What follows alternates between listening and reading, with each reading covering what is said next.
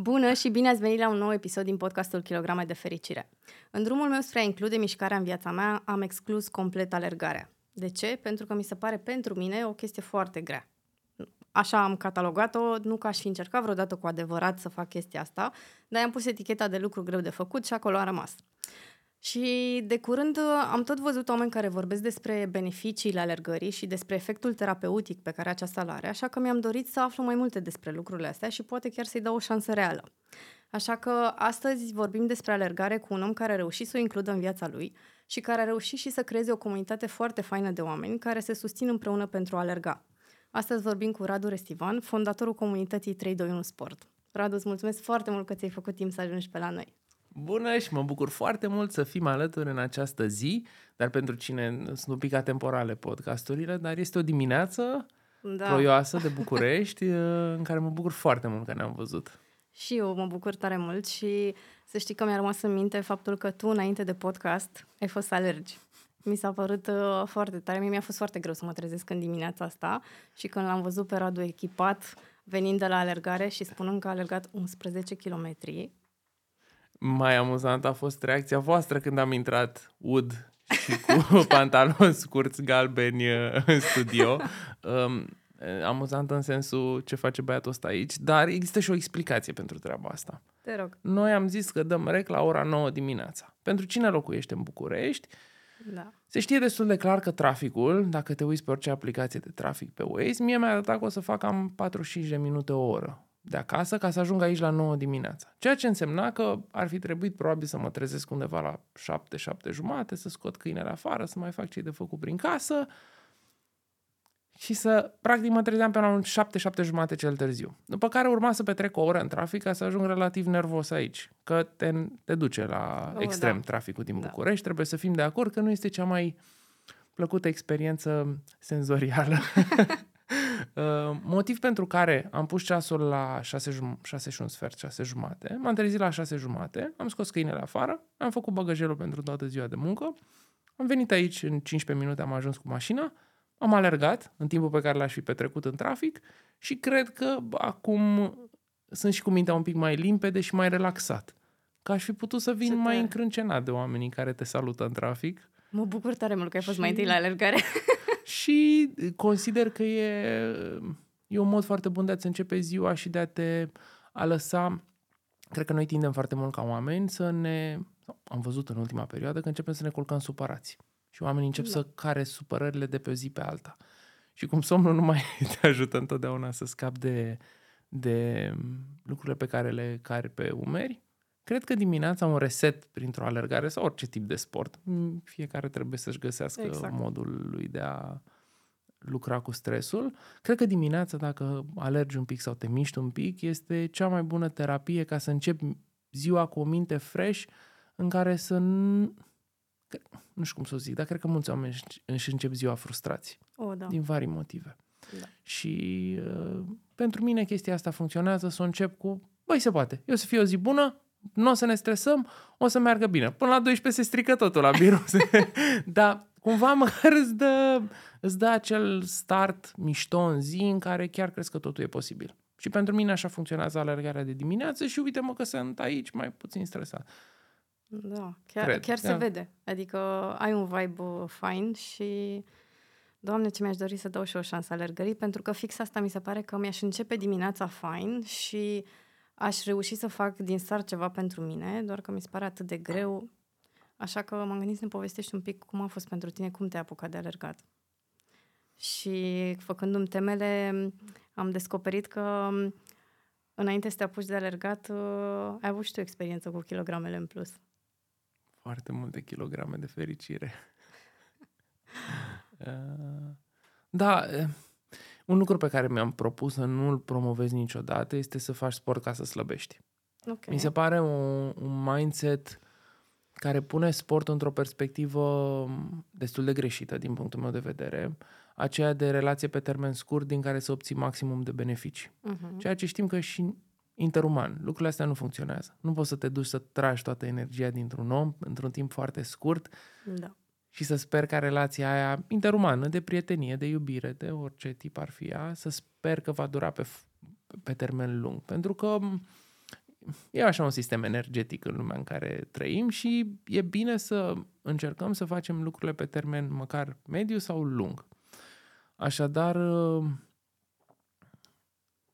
eu am avut o relație cu sportul de când eram mic. Întotdeauna mi-a plăcut sportul, dar eram în perspectiva de consumator. Mă uitam la fotbal, mă uitam la mm. tenis. Am mai cochetat cu tenisul de amatori, așa, dar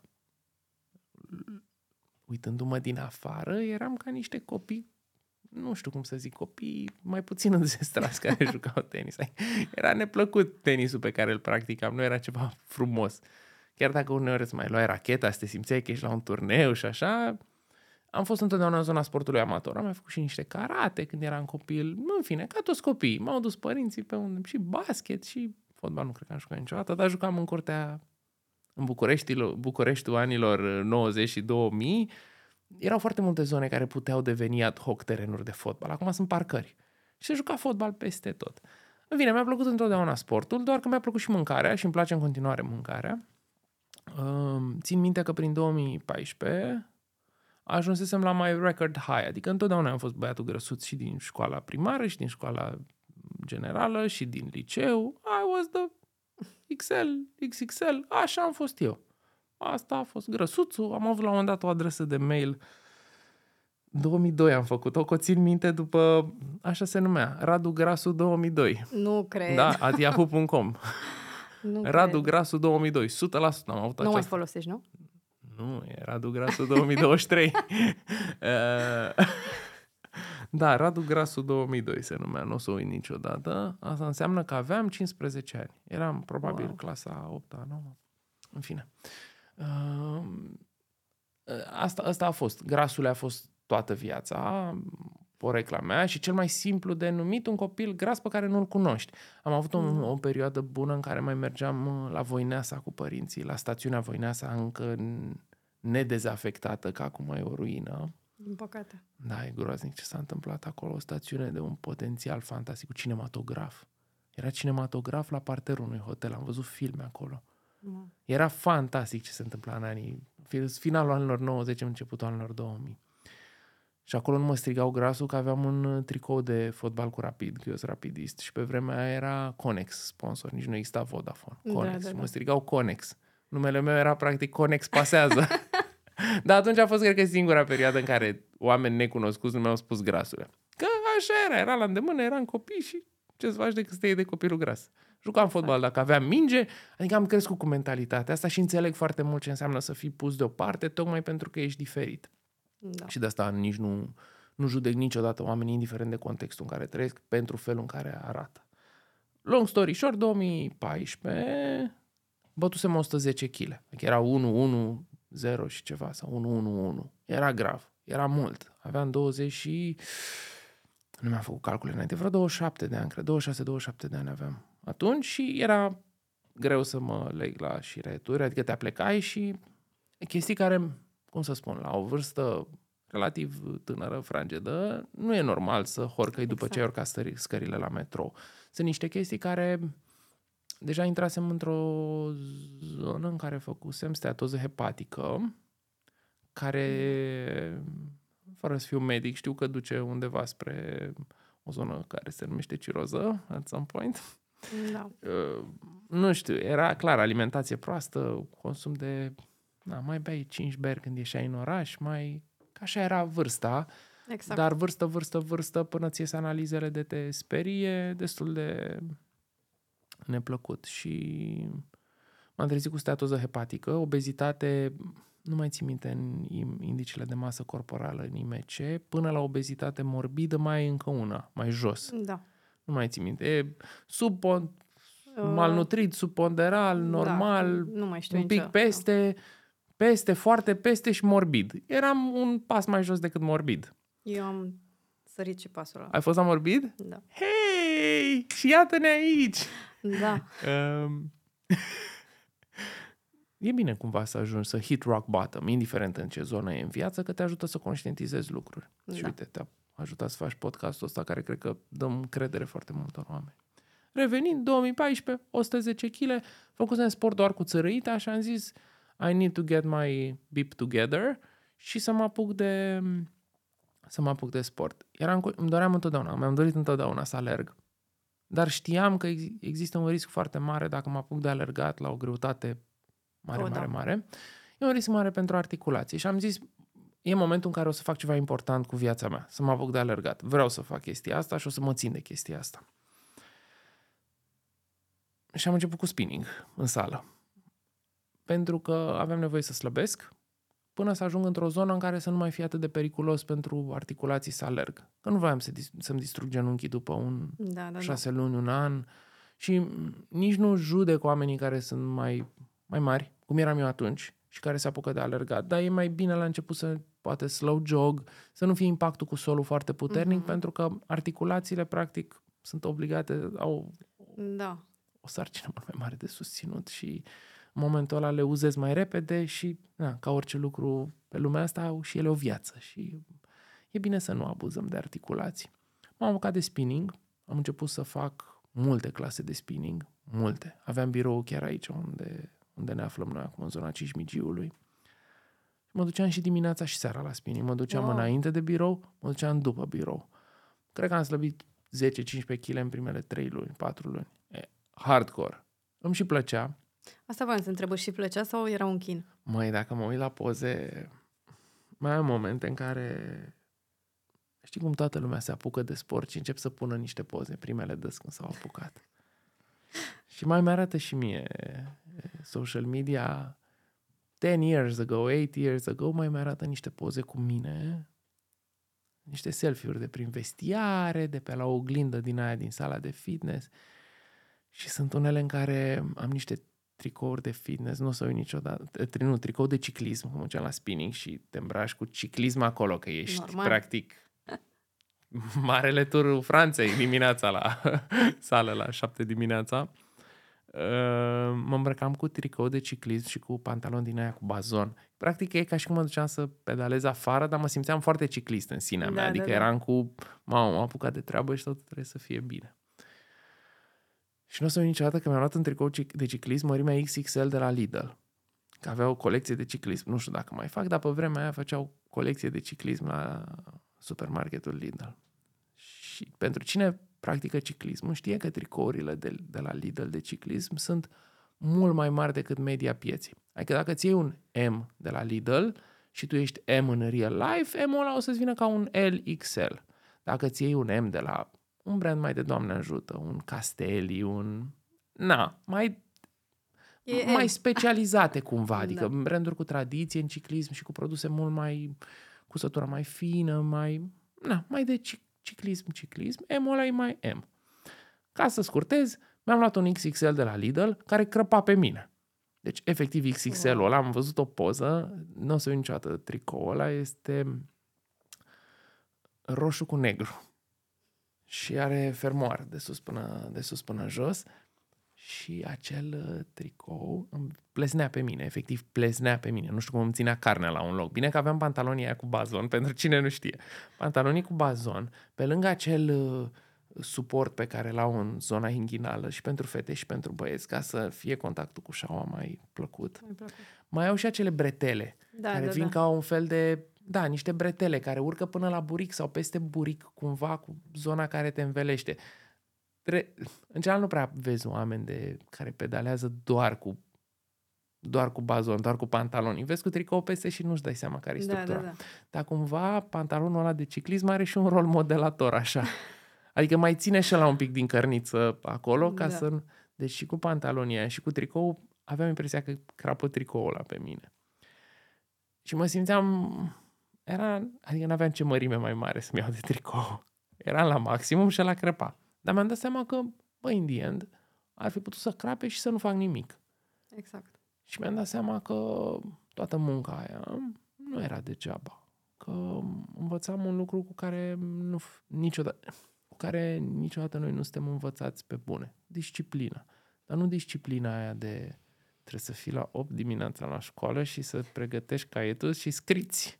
Că Exact. nu, aia nu e disciplină bună. Cu disciplina în raport cu cum ne respectăm noi viața, Da. via- viața noastră. Și când reușești să deprinzi chestia asta, poți să ai foarte multe beneficii. Ideea e că toată lumea vrea disciplină până trebuie să fie disciplină. Da, ai fi Și, și nu, nu e ca și cum sunt un exemplu de disciplină, chiar nu sunt un exemplu de disciplină și întotdeauna mă uit la oameni pe care îi admir și știu că și nici ei, că admir partea pe care o vezi din orice om. Da. Și Da, nu știi cum e, ce- încerc să iei partea bună. Și pe mine mă admiră oamenii pentru disciplină. Și eu știu că nu sunt atât de disciplinat cum mi-ar plăcea. Sunt conștient că, Ai venit și ai alergat 11 km înainte de podcast. da, da, aș fi putut să mă culc la 10 seara, să nu mă culc la 11. Și să mai câștig o oră în care să fiu mai relaxat astăzi și Nimeni mai nu e odihnit. perfect. Dar e, ideea e că trebuie să și tinzi către a Da. face lucrurile cât de bine poți în contextul vieții tale. Ok, să tinzi spre perfecțiune e o utopie. Nu o să reușim niciodată să ating, atingem chestia asta, dar nici să ne mulțumim cu puțin. Adică ar trebui să ne propunem lucruri mărețe ca să încercăm măcar să obținem lucruri, lucruri bune. Dacă îți propui să iei 5, e posibil să iei 4. Dacă îți propui să iei 10 și iei 7, treci clasa. Da. Uh, Revenind, 2014, m-am apucat de spinning, m-am ținut foarte mult de, uh, de spinning. Am început să alerg când am ajuns pe la sub 100 de kilograme, am început să alerg ușor, ușor. 2 km, 3 km, mi-am impla- instalat o aplicație, mi-am luat primul ceas, uh, alergam cu niște, luasem niște pantofi de alergare. Eram foarte, țin minte că am ieșit să alerg o dată, prima, prima oară, singur. Am ieșit să alerg în pantofi de fotbal. Că aveam niște pantofi de fotbal. Din aia cu crampoane, așa? Mm, cam crampoane de sintetic, dar or, or, oricum nu erau ce trebuie. Nu erau ce trebuie. Și am ieșit și am zis că dau o tură, stăteam la camera de comerț atunci și am zis că dau o tură de la pasajul Mărășești până la Timpuri Noi, de Dâmbovița. Tura aia nu cred că are 2 km, nici dacă o înregistrezi cum vrei. Nu cred că are 2 km, are un kilometru și un pic, maximum, dus întors. Mhm. Mă, și ploua afară, ploua atât de tare. Și am zis, mamă, mă pregătesc, hai, ies, rup norma. Am pus pantalonii aia, o geacă pe mine și mă simțeam, nu cred că am povestit asta niciodată, mă simțeam, dar nu știu de ce, ca John Terry, un fotbalist. Semeț, înalt, așa, a făcut el niște greșeli cu viața lui, dar un fotbalist cu o statură fantastică. Mi se părea un model de fizic de invidiat. Un tip înalt, semeț, așa, foarte bine. A jucat la Chelsea și Naționala Angliei. Mă simțeam ca John Terry alergând. Și ziceam, mamă, cât de bine. Și, și pe ploaie și se uită lumea la mine și mamă, ce tare e ăsta că alergă. Și pe aceea mi-am dat seama că am plecat de la Mărășești și până la jumătate a drumului spre timpuri noi, care, repet, e foarte scurt, era mort. Caput. nu mai puteam nici să... John Terry murise și era leșinat și de fapt mi-am dat seama că sunt un pârlit care nu e stare să alerge un kilometru și eu mă vedeam uh, mare fotbalist. mă rog, e cumva amuzant că ne creăm niște percepții despre noi pe care e foarte bine că viața ne le temperează la un moment dat. Că- Și uneori am impresia că ieșim pe stradă și nu vezi oameni, vezi doar ego. O, da. Foarte mult, foarte, foarte mult ego și ce vreau să spun sau să concluzionez cu treaba asta e că alergatul cumva întotdeauna te ține cu picioarele de pământ, pe pământ și cred că îți, uh, îți spune într-un mod foarte clar că ești un om ca oricare altul, că ești un om care obosește, ești un om care e măcinat de gânduri, ești un om vulnerabil, ești un om care va fi poate privit cu, in- cu apreciere sau cu dispreț de cei din jur, depinde cu, în ce stare îi prins pe oamenii care te văd când alergi pe lângă ei. Ești un om ca oricare altul și cel mai important lucru este să nu uiți că ești doar un om. Într-o mare de miliarde de oameni în care deseori tindem să să încercăm să ne dăm un rol mult mai important decât uh, îl avem în lumea asta. Bine, poate un pic heavy ce spun acum, dar um, suntem, fiecare suntem unul din multe miliarde. Noi Da. nu suntem capabili să înțelegem ce înseamnă miliarde. Că Oamenii vorbesc de sume mari, nu știu, 100 de mii de euro. Dacă vezi 100 de mii de euro cash, mai puțin clipurile alea de pe TikTok cu porbagaje pline cu bani pe care nu înțeleg de ce nu le verifică ANAF-ul. Uh, glumesc că suntem lângă ANAF aici, scuzați, la domnii ANAF. Uh, nu ajungi să conștientizezi cât de mic ești până nu vezi contextul în care te afli. Și cred că alergarea, pe mine cel puțin, mă ajută să-mi dau seama cât de mic sunt și cât de... cam care e rolul nostru în lumea asta în care, în care trăim și în care putem să facem bine în jurul nostru, putem să fim indiferenți la ce se întâmplă în jurul nostru sau putem să atragem diverse energii negative din jurul nostru. Și pentru mine, cred că alergarea este și un, un mod prin care poți să-ți temperezi întotdeauna ego-ul, să fii într-o relație foarte strânsă cu ego-ul tău. Eu o care, nu citesc foarte mult. Sorry. Alerg.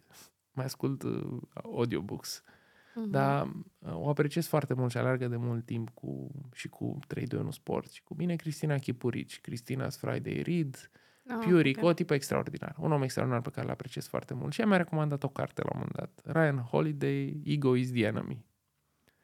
Okay, Cartea aia ar trebui să fie lectură obligatorie pentru români. Mi se pare că ar trebui să citești cartea aia dacă, te, dacă vrei buletin de România la 13 ani jumate până la 14 ani când iei buletinul, să citești Ego is the Enemy. Să o ai cumva acolo întipărită. În... O să o caut. Da, e și în română, nu e doar în engleză, dar nu știu cum se numește în română. E ok, o să o caut Goul este să... inamicul, cred, sau așa. Da, probabil. Despre toți oamenii care au fost șmecheri la un moment dat în istoria asta și, mă rog, e o călătorie foarte interesantă carte. Dar începe din Ancient Times, um, de oameni care s-au ars cu ego că asta se întâmplă at some point am, scu- am sintetizat o carte, un bestseller mondial cu sau ars cu ego-ul, dar în fine, um, cred că alergarea este o modalitate foarte bună de a, a găsi acest echilibru între, între mintea noastră și contextul social în care ne aflăm. Nu știu, poate e prea... Poate lumea vrea să audă cum să alegi mai mult și cum să te antrenezi și da, eu am tot auzit în ultima perioadă, ziceam și în intro, de oameni care zic că alergarea pentru ei e o formă de terapie și că într-adevăr îi ajută să se deconecteze și să se ancoreze mai mult în, în viața lor. Dar, sincer, mi se pare foarte greu să încep să alergi. A fost greu la început? Da, și eu spun de, de, de mult timp am început să spun că alergarea a devenit o... Că am început-o ca sport. Nu m-am mm. gândit că o să fie terapie vreodată pentru mine. Am început-o ca sport și am început-o ca băiatul care voia și el să facă un semimaraton, un maraton. Scurtez ăștia ani în care am alergat. Din 2014 până în prezent am făcut, nu știu, 27, 28 de mii de kilometri am alergat. Wow. E o aplicație acolo pe telefon, dar nu iau telefonul acum, care îmi spune, îmi spune inclusiv wow. astăzi cât e totalul de când m-am apucat eu de alergat. Am făcut atât de multe semimaratoane, maratoane, ultramaratoane, încât la un moment dat când m-am mutat cu casa, am toate medaliile alea erau într-o cutie și am decis să donez 90% din ele. Erau atât de grele, cred că au 50-60 de kg doar de medalii de finisher, că nu sunt un mare atlet. Doar că terminase în curse multe, foarte multe. Nu știu, sute de maratoane. Anul trecut am alergat, în 2022 am alergat 115 marat, 120 de maratoane în 2022 cumulat. Am alergat 5.000 de kilometri. În paza 42, 4.200 de kilometri sunt 100 de maratoane. Restul de 800 de kilometri împărțit la 42 sunt mai puțin de 20, nu știu. 115-118 maratoane. Cumulat ca distanță. Am alergat, mi-am, mi-am propus la început să alerg. Și fi, am avut momente în care efectiv mi-am dorit să alerg la anumite curse să creez conținut. Filmam un serial, Discover the World Through Its Marathons. Filmam, mă duceam pe la maratoane și, mă, nu știu, am fost la Tokyo la un moment dat și vorbeam despre cultura locală, alergam 42 de kilometri și vorbeam despre stația Shinjuku, care e cea mai mare, cel mai mare nod feroviar din lume și făcusem, aveam patru pagini de script pe hârtie cu care alergam 42 de kilometri și mă filmam singur vorbind despre lucrurile pe care le-am documentat înainte. Wow. Și la un moment dat pe traseu ies, ies de pe traseu maratonului și intru într-un supermarket să-mi cumpăr niște înghețată cu macea ca să vorbesc despre macea, care macea este ceaiul lor național și care mm. e foarte mișto și pe care l-au băgat în multe produse. Și la kilometru 30 iese Restivan de pe traseu, intră în supermarket cu numărul de concurs pe el, se vedea clar că în timpul alergării aia își fac cruce, se întreabă ce e, eu cumpăr o înghețată cu macea, mă întorc pe traseu și îmi continui să alerg mâncând macea și povestind despre ceaiul macea și uite că fac și înghețată cu el, which is really cool. Și doream foarte mult să povestesc despre lucrurile astea ca să inspir oamenii să alerge și să găsească bucurie în a descoperi și cultura locurilor în care aleargă, nu doar, uh, nu doar uh, kilometrii în sine. Să descoperi mai mult, să descoperi comunități, să descoperi cultură și cumva atunci am început să am ușor, ușor un mindset switch prin care îmi dădeam seama că de fapt impactul cel mai mare al oamenilor și de când am creat 321 Sport în 2015, m-am apucat de alergat în 2014, m-am simțit foarte singur în călătoria asta, că n-am avut foarte mulți oameni alături. Adică nu, nu simțeam că sunt comunități, oameni cu care să împărtășesc gândurile astea, deși mai erau niște comunități prin București, dar poate n-am fost eu prea bine ancorat în ele. Sigur mai erau comunități de alergare în București la momentul respectiv, nu știu exact cronologic, dar erau cel puțin una, două care făceau treabă în 2015. Și am făcut 3 2 1 sport din dorința de a... M-am pus pe mine ca membru 3 2 1 sport și mi-am zis, bă, aș vrea dacă aș veni aici să nu mă judece nimeni. Așa gras cum sunt și penal cum alerg, încet și prost și greșit și așa mai departe, să vină și alții care fac așa și să nu-i judece nimeni. Și așa a apărut 3 2 1 sport. Și mi-am dat seama că sunt foarte mulți oameni care se simt așa. O, da. Sunt super mulți oameni care se simt așa. Da, toți și eu mă simt așa și acum. Adică e foarte greșit să pleci cumva din... Am fost la un moment dat începător și am, am, aveam atât de multe medalii încât n-am putut să mă mut cu ele am alergat 20.000 de kilometri. Sunt tot un începător. Sunt tot un om care e îndrăgostit de alergare și face asta pentru că îi place. Că dacă eram bun, eram la Jocurile Olimpice, la Tokyo sau la Paris. Ceea ce clar nu e cazul și nu se întâmplă niciodată. Așadar, toți suntem începători sau amatori sau pasionați de, de treaba asta. Și 3 de un sport l-am început fix din dorința asta de a-i face pe oamenii care se simt judecați de ceilalți să găsească un safe, safe space, safe place, safe community în care să vii și să nu se uite nimeni la tine și să zică, se citește în ochi. Tu ce cauți bă aici că nu să alegi niciodată? Ce bă, grasule, bă, tristule, ce cu alegi ca o rață? Ca așa asta e primul blocker pe care îl avem când vrem să ne apucăm de ceva nou. A, teama de a fi judecat, mai ales dacă vorbim despre a începe un sport nou când tu ai niște kilograme în plus sau poate n-ai kilograme în plus, n-ai o condiție fizică. Că eu, de exemplu, spre deosebire de tine, n-am făcut sport în copilărie. Cred că noi, fetele, oricum nu prea sunt, suntem duse la sport. Voi, băieții, uh, mai jucați o minge în fața blocului, mai cumva aveați o altă apetență față de sport. Uh, dar atunci când n-ai deloc o condiție fizică și uh, te simți așa un specimen aparte, ăsta e primul blocker pe care l-ai să te apuci de ceva. Te gândești că, bă, o să uite la mine acolo și recunosc că eu așa sunt și astăzi. Mă gândesc, mă, mă duc eu acolo care nu știu să fac nimic, deși sunt începătoare, nu? E normal să nu știu. E absolut, e super ok, e super ok să îmi pare atât de rău că oamenii uneori se simt uh, rățuși ca cea urâtă din cameră. N-am dau seama că deseori mă simt, mă simțeam cu siguranță atunci mă simt și acum. Pentru că trăim într-o societate în care lumea judecă atât de aspru, da. încât poate nici mă... Într-o lume a perfecțiunii, în care toți sunt antrenori personale, în care toți sunt super influenceri, în care toți sunt și obositori. E atât de obositor feed orice aplicație. Feed-ul. Da în care vezi numai perfecțiune, oh, dacă da. te uiți, dai pe tagurile de la o sală, băi, parcă toți au picat de la Mr. Olympia și Miss Univers.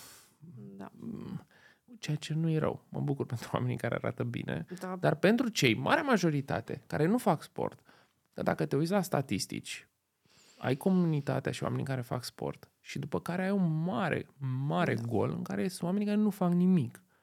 Nu suntem, Niciun fel de mișcare. Nu suntem pe locul 1 în Europa la mortalitate cauzată de bolile cardiovasculare. Din întâmplare. Suntem acolo pentru că ne merităm locul. Pentru că oamenii nu fac mișcare. Pentru că oamenii nu au fost da. crescuți cu cultura sportului, cu tot ceea ce înseamnă relația asta de disciplină și respect față de corpul tău, pe care am menționat-o un pic mai devreme și care toată lumea vrea să, o fa- vrea să o facă până își dau seama că e greu să ai o relație de disciplină cu tine însuți. Și uh, îți dai seama că oamenii mor, că asta se întâmplă, mor foarte mulți oameni anual, de boli cardiovasculare în România. Și sportul sau mișcarea, să spunem, o viață activă, nu neapărat sport, că poate fi intimidant mm. pentru anumiți oameni. Mișcarea poate să salveze sute de mii de vieți în România în fiecare an. And that's a fact. Da. Și suntem pe ultimul loc pentru că oamenii nu fac sport. Oamenii nu fac nici mișcare. Oamenii, străzile de aia sunt pline. Pistele de bicicletă de aia sunt deseori goale. Oamenii nu merg cu bicicleta, deși Bucureștiul nu e un oraș safe de mers cu bicicleta. Nu recomand mersul cu bicicleta în București din motive de siguranță. Din păcate. Am renunțat să merg cu am bicicletă și mi-e dor să merg cu bicicleta. Da, mă rog. Inclusiv activități precum a merge 5 km cu bicicleta până la birou, la, într-un ritm recreațional, da? În blugi, da. tricou, cască și aia e. Nu mă refer la oameni care se îmbracă și ies la ture lungi pe bicicletă. Inclusiv ăla e un tip de mișcare care poate salva vieți. Să renunți să iei mașina 3 km și să faci o plimbare de 3 km în 45 de minute, să zicem că mai prinzi niște semafoare și așa mai departe, și aia e mișcare. Și e un număr atât de mare de oameni care nu fac absolut nimic. Da. Și greșeala noastră, a celor care vrem să facem asta, că din ai cât 15%, 20% care poate au o viață activă, după care ai golul ăla. Și din golul ăla sunt niște oameni care vor să se apuce și care au probleme de încredere cu propria persoană și care vor să intre într-o comunitate care e mică, da? De, nu, nu sunt mulți per total din, din societate cei care fac sport și tocmai în loc să-i să-i momești și să-i atragi, hai mă, veni și voi, avem, come here, we've got cookies, nu știu, e, da, come da, to da. the dark side, e, e bine aici la noi, cumva te simți, în loc să te simți binevenit, te simți judecat. Da. Și aici sunt, e o dublă barieră pe care cred că mintea noastră o pune. Prima este de... Și, și noi avem demonii noștri din experiențele da. anterioare și știm că... Fiecare are bagajul lui. Da, eu încă mă simt băiatul de 110 kg care e privit pe stradă ca băiatul de 110 kg și am momente în care efectiv simt că oamenii se uită așa la mine și îmi cade toată încrederea și am momente în care mă, mă zgude. Da, așa e. Și oamenii care au trecut prin experiența asta știu că vorbim pe bune și că nu e doar un hai să încercăm să fim inspiraționali. E nașpa. Că e o povară pe care o car tot restul vieții. Pe de altă parte, e mai bine să care o povară doar mentală decât și, și mentală și fizică. Pentru că dacă e și fizică, posibil să mor mai repede. Na, studiile și statisticile o spun. Um, în fine, e un dublu sens în acel judgment pe care îl simțim. E propriul judgment, care poate să fie foarte dur, da. dar e bazat cumva pe experiențe anterioare și este și judgmentul celor din jur, în care dacă, și România e o țară gândită așa, în care dacă vezi un om gras sau less likely to exercise, dar ce cauți bă acolo? Ce faci bă tu, sărăcio? Ce ai venit aici? Să ne ocupi jumătate de sală cu că ești mare? Da. Fix ai venit să ocup, că în locul tău stau doi oameni. Și în momentul ăla gândește că îi spui. Gândește la călătoria, și știi, călătoria unui om către a se convinge pe el însuși să facă mișcare. E greu. Te lupți cu demonii tăi, te lupți cu programul tău, te lupți cu multe lucruri. Și ajungi în momentul ăla, după poate săptămâni, luni, ani în care ți-ai propus să faci ceva și ajungi în momentul în care chiar faci acel lucru și primul lucru pe care îl primești, bang, în moalele capului. Zice cineva una de asta, ți-a tăiat totul. Totul, s-a năruit da. tot, toată munca pe care tu ai făcut-o cu tine și dacă n-ai un, o, cum să spun, o rezistență mai mare la genul ăsta de, de replici, ești mâncat. Te duci acasă, plângi și te-ai lăsat de treabă. Și ai mm. pierdut un om care își poate schimba viața doar printr-o remarcă răutăcioasă făcută de cineva care clar nu-i pasă de tine. Exact. Și de lucrul ăsta n-ai cum să te protejezi. Adică nu ai cum să te protejezi de ceea ce vor gândi ceilalți despre tine. Fie că o verbalizează, fie că nu o verbalizează. Ascultam un podcast acum câteva zile cu Puia. Spunea că îl întreba Măruță dacă ce vrea să fii, să fii, dacă ai putea să alegi, să auzi gândurile oamenilor sau să fii invizibil. Și asta o chestie foarte deșteaptă. Să fiu invizibil, că dacă aș asculta gândurile oamenilor, nici prietenii cei mai buni și nici familia nu mai ar mai rămâne alături, pentru că la un moment dat toți te judecă într-un fel sau altul și vorbesc de rău despre tine. Și aici ține de rezistența personală pe care o putem antrena. Și la ce aș vrea să ajung este faptul că noi trebuie să fim siguri de misiunea noastră. Dacă misiunea noastră simțim că pe lumea asta este să facem și sport din când în când, sau e, e ceva ce construiește către sinele pe care noi ni-l proiectăm pentru noi, să ne ținem de misiunea aia. E ca și cum ai spune, astăzi vreau să ajung la Brașov și te trezești dimineață, vreau să ajung la Brașov și îți dai seama că mai ai de trimis și trei mail-uri, că ai uitat să pui benzină la mașină sau să încarci mașina electrică, fiecare cu a lui, um, că trebuie să te duci să faci niște cumpărături, că în weekend îți vin niște prieteni și trebuia să te duci să iei ceva de la Kaufland, nu de la Lidl, că am zis de Lidl mai devreme, glumesc. Uh, să te duci să iei și niște așa și să mai faci un ceva și îți dai seama că e 8 seara și n-ai plecat la Brașov. Cine-i de vină că n-ai plecat la Brașov? Tu sau toate tascurile respective? Noi o să tindem să spunem întotdeauna că e cineva sau altceva ne-a deturnat programul și ne-a deturnat planul pe care noi îl avem. Dar la final de zi doar noi suntem răspunzători de cursul vieții noastre. Și dacă nu reușim să ne setăm un drum al nostru de la care să ne abatem cât mai puțin, că e imposibil să nu te abați, de la care să ne abatem cât mai puțin, cred că nu o să facă nimeni în locul nostru. Nimeni niciodată nu o să vină și o să zică ține-te de drumul tău. Noi trebuie să știm care e drumul nostru și noi suntem singurii accountable. Scuze da. dacă e un termen mai corporate așa. E, okay. e un termen... Păi noi suntem singurii răspunzători de drumul nostru. Dacă vrem să facem sport, ca să și scurte, să vină niște soluții, și ești gras, cum eram și eu, și se uită lumea ciudat la tine, țin minte asta mai povestit-o pe la prieteni. La prima, oră, prima clasă când m-am dus la cycling, la un club, uh, un club din București, unde nu știam cum merg lucrurile, m-am dus, m-am îmbrăcat, mi-am tras tricoul ăla, băiatul gras, tricou negru cu roșu, m-am pus primul lângă instructor, m-am dus cu jumătate de oră în sală, să fiu primul, să văd cum se face, să învăț, să fiu acolo, să fac corect, să-mi dea feedback, să tot. Și începe să vină lumea în sală. Multe doamne, domnișoare, nu știam cum merg lucrurile, era prima mea clasă. Um, ăsta e locul meu nu știam că e pe, nu știam că e, că e pe locuri sau nu e pe locuri sau am crezut că în rezervare se face pe sală. Eram prima clasă. Mă scuzați, m-am dus o bicicletă mai în spate. Mai vine o doamnă domnișoară. Ăsta e locul meu. Zic, băi, și cu, îmi setase în bicicletă, adică e un proces, îți ia da, două, da, trei da. minute să stai, să schimbi ridișaua pe înălțime, ca și un scaun de birou, dar un pic mai complex. A treia oară vine iarăși cineva. Ăsta e locul meu.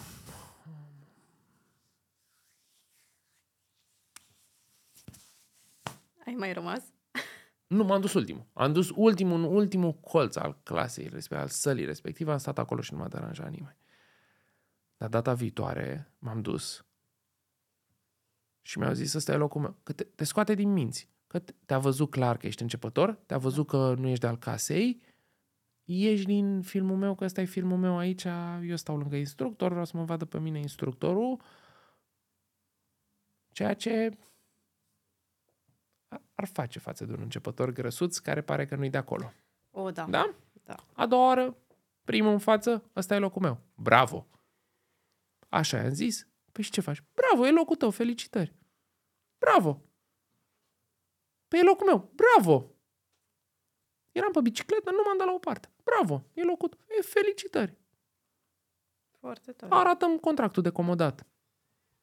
E o sală în care toată lumea își alege o bicicletă, sunt un număr de locuri disponibile, exact. e locul tău. Bravo! Atât. Păi nu că, bravo! I-am zis de trei ori, bravo, a plecat. Da, și o... multă putere să faci chestia asta. Oamenii te vor deturna dacă îți spun de când m-am apucat de alergat, câte sute de mesaje am primit. Poate ar trebui să vorbesc despre lucrurile astea, că n-am vorbit niciodată public.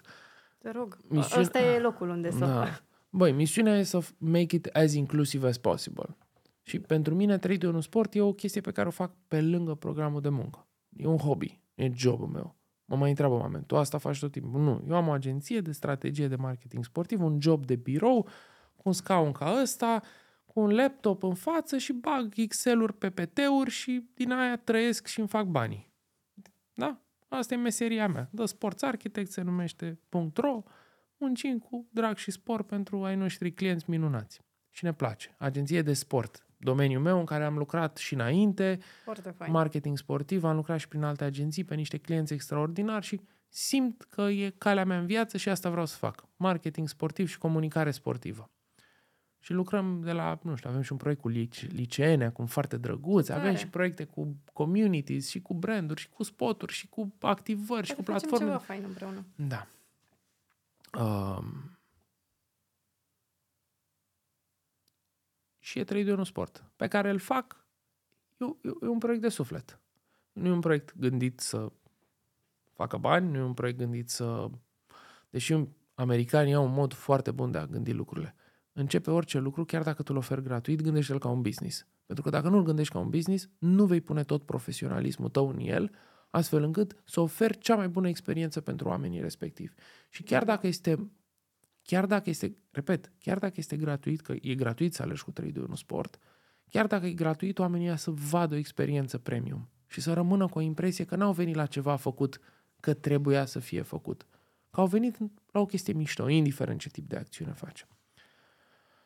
Și 3 de 1 sport e o chestie pe care, na, sunt niște resurse în spate, sunt niște fete la birou care lucrează agenție la mine, dar mai fac și 3 de 1 sport printre picături, că mai avem proiecte mișto și sunt și campanii de CSR care au devenit fantastic de mari și neașteptat de mari, cu mii de donatori de sânge și Ce tare. e, e multe, inf- adică, nu știu, noi în ianuarie, după ce se donează sânge, avem o zi în care facem sute de pachete cu trofee, AVB-uri pentru oamenii care au donat sânge, alergători din toată țara care donează sânge. Deci e fabulos. Să avem ziua aia a AVB-urilor în care o luăm razna, lipim AVB-uri, facem pachetuțe, le scriem scrisorici și nu știu ce, că salvează mii de vieți în decurs de o Ce tare. săptămână în decembrie, da, când facem campania cea mai mare a anului. My Blood is Gold. Dar chiar și astea sunt niște chestii pe care le facem pe lângă treaba de birou. Și 3 de 1 sport se întâmplă marțea la 7 jumate în Herăstrău. Din, am început în tineretului. Primele două, trei luni au fost în tineretului. Și la un moment dat am mutat marțea la 7 jumate în Herăstrău, seara, și de atunci neschimbat, indiferent de vremea de afară, indiferent de data din calendar, mai puțin să nu fie ziua de Crăciun sau Da, anul da, da. nou în care na, respectăm și noi totuși. Dar de atunci, 52 de săptămâni pe an, marțea la 7 jumate, indiferent de vremea de afară, de condiții, de așa mai departe, 3 de 1 sport aleargă în Herăstrău. E gratuit tare. și poate să vină oricine. Aducem noi niște muzică, we make it fun. Am început cu doi oameni, ca un om a venit la primul antrenament, acum dacă aș căuta pe telefon, probabil săptămâna trecută au fost 150 de oameni, nu știu. Wow. Da, e huge, adică e haos, în, întreabă lumea ce faceți, e maraton.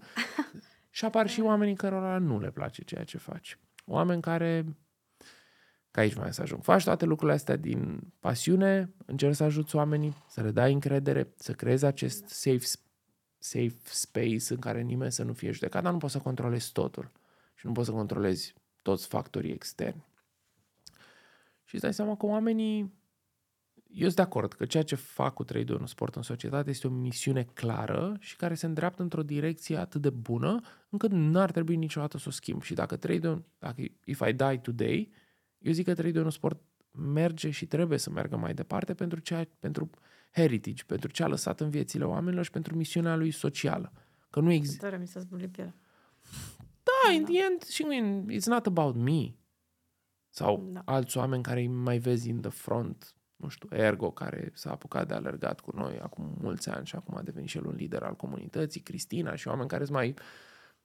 Flavia, care a fost mult timp, dar n-a mai revenit după bebeluș, că, na, being a mommy, it's difficult.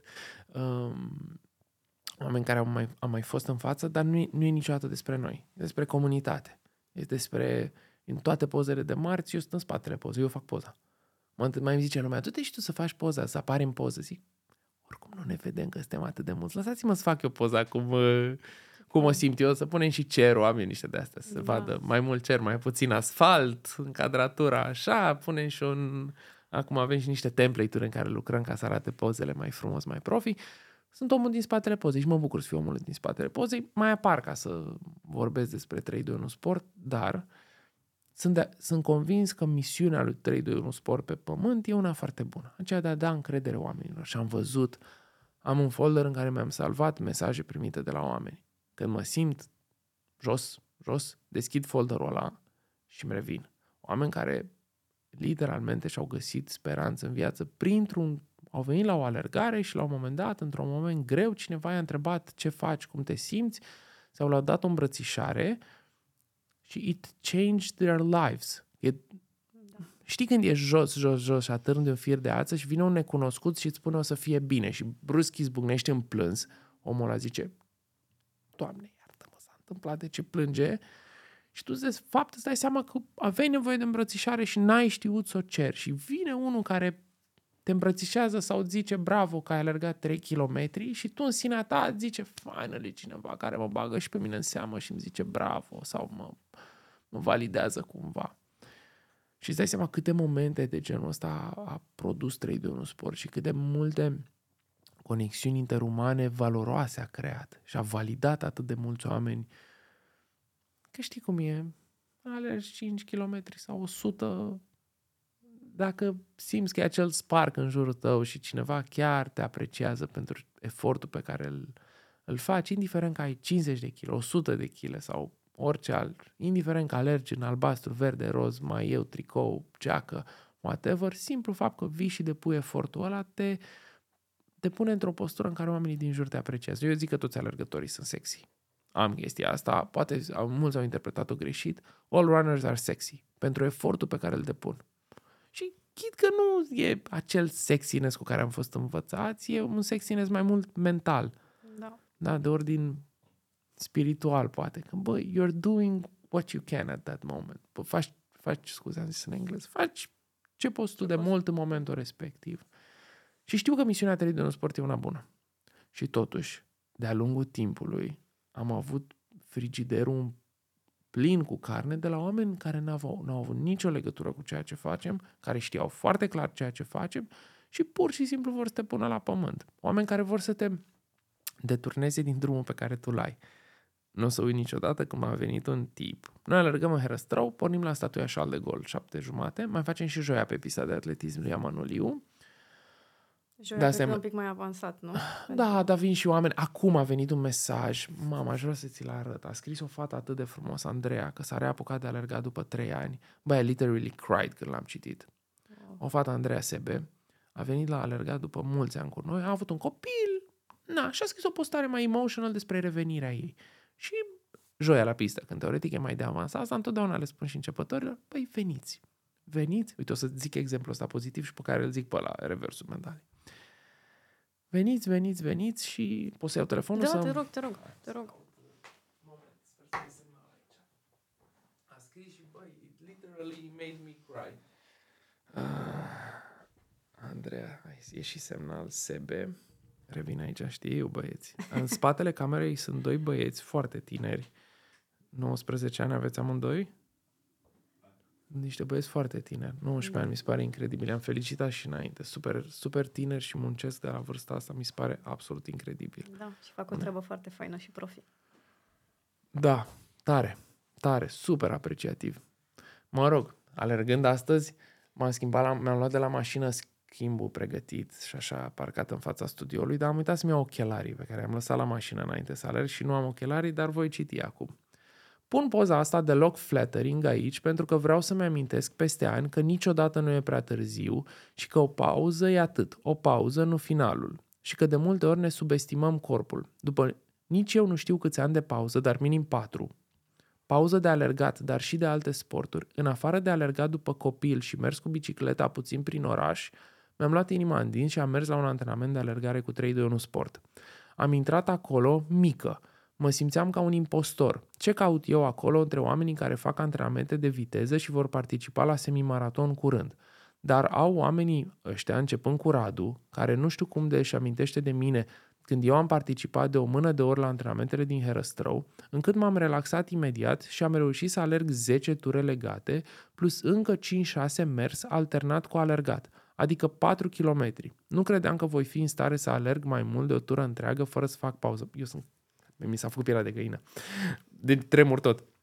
Da, fa- față de omul care alerga lejer 10 km cu 5 minute 20 pe kilometri, fac o pauză, e de, paranteze, e destul de repede. 5 minute 20 pe kilometru la 10 km. Adică spune că alerga, de, chiar alerga repede. Revin. Și se plângea că e prea încet. Sunt un melc, dar față de unde sunt acum, unde am fost în ultimii ani, e enorm. Mulțumesc din suflet, Radu, pentru susținere, pentru încurajări, dar mai ales că ai avut timp să mă vezi, să mă asculți, să mă îndemni când să o iau mai ușor, pentru că eu încă pot avea tendința să mă forțez. Wow. Deci, cum mi s-a, mi s-a făcut din nou pielea de găină la mesajul ăsta, pentru că mi-am dat seama că despre asta e vorba. Despre noi, e povestea noastră a tuturor, în care ne întoarcem, ne reîntoarcem, ne regăsim și 3 de 1 sport rămâne pe... Au trecut 8 ani de când a început povestea asta. De 8 ani de fiecare marți seara la 8 jumate. De concedii pe care mi le făceam începând de miercuri până luni ca să nu ratez marțea. De Wow. da, mă rog, am mai plecat și eu câteva marți, adică din 8 ori 52. Oh my god. Am lipsit de 5 ori 6 ori, dintre care 2-3 când am avut piciorul rupt. da. Um, E mi-e drag, incredibil. mi-e drag, mi-e efectiv drag să fiu acolo pentru că știu că trezește lucrurile astea în oameni. Și că marea majoritate a oamenilor chiar simt lucrurile astea și când ți le mai și spun sau le postează, mă rog, nu postarea în sine mi-a dat o bucurie, ca zis publică asta. Gândul în sine mi-a dat o Gândul, da. bucurie.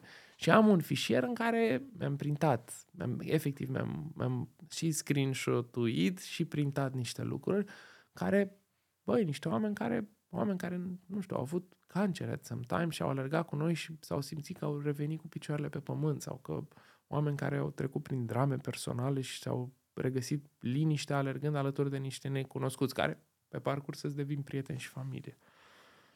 Fantastic sentimentul ăsta. Fantastic să poți să oferi ceea ce înseamnă cu adevărat o comunitate. Am lucrând și în industria asta, când văd la diversi oameni spunând comunitatea mea de 50.000 de fani online, nu, man, o comunitate sunt oamenii ăia care funcționează cu adevărat ca o comunitate, care se ajută, care se înțeleg, care se susțin. O comunitate nu înseamnă fani făcuți prin giveaway-uri și concursuri. Na, lucrez în industria asta, sunt... Le-am văzut pe toate, dar comunitate înseamnă pe bune niște oameni care se unesc pe un scop comun și se ajută reciproc. Să facă lumea din care fac parte un loc mai bun.